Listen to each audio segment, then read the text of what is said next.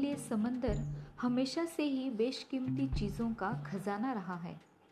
हमारे लिए समंदर रोज़मर्रा की ज़िंदगी का एक महत्वपूर्ण अंग है, जो हमें जीवन प्रदान करता है। हम में से कई लोग अपने जीवन की बहुत सी ज़रूरतों के लिए इसी समंदर पर निर्भर होते हैं, लेकिन उसका एक भयानक रूप भी है। कभी कभी इसकी लहरें अपना शांत रूप छोड़कर बन जाती है खतरनाक सुनामी। क्या है सुनामी?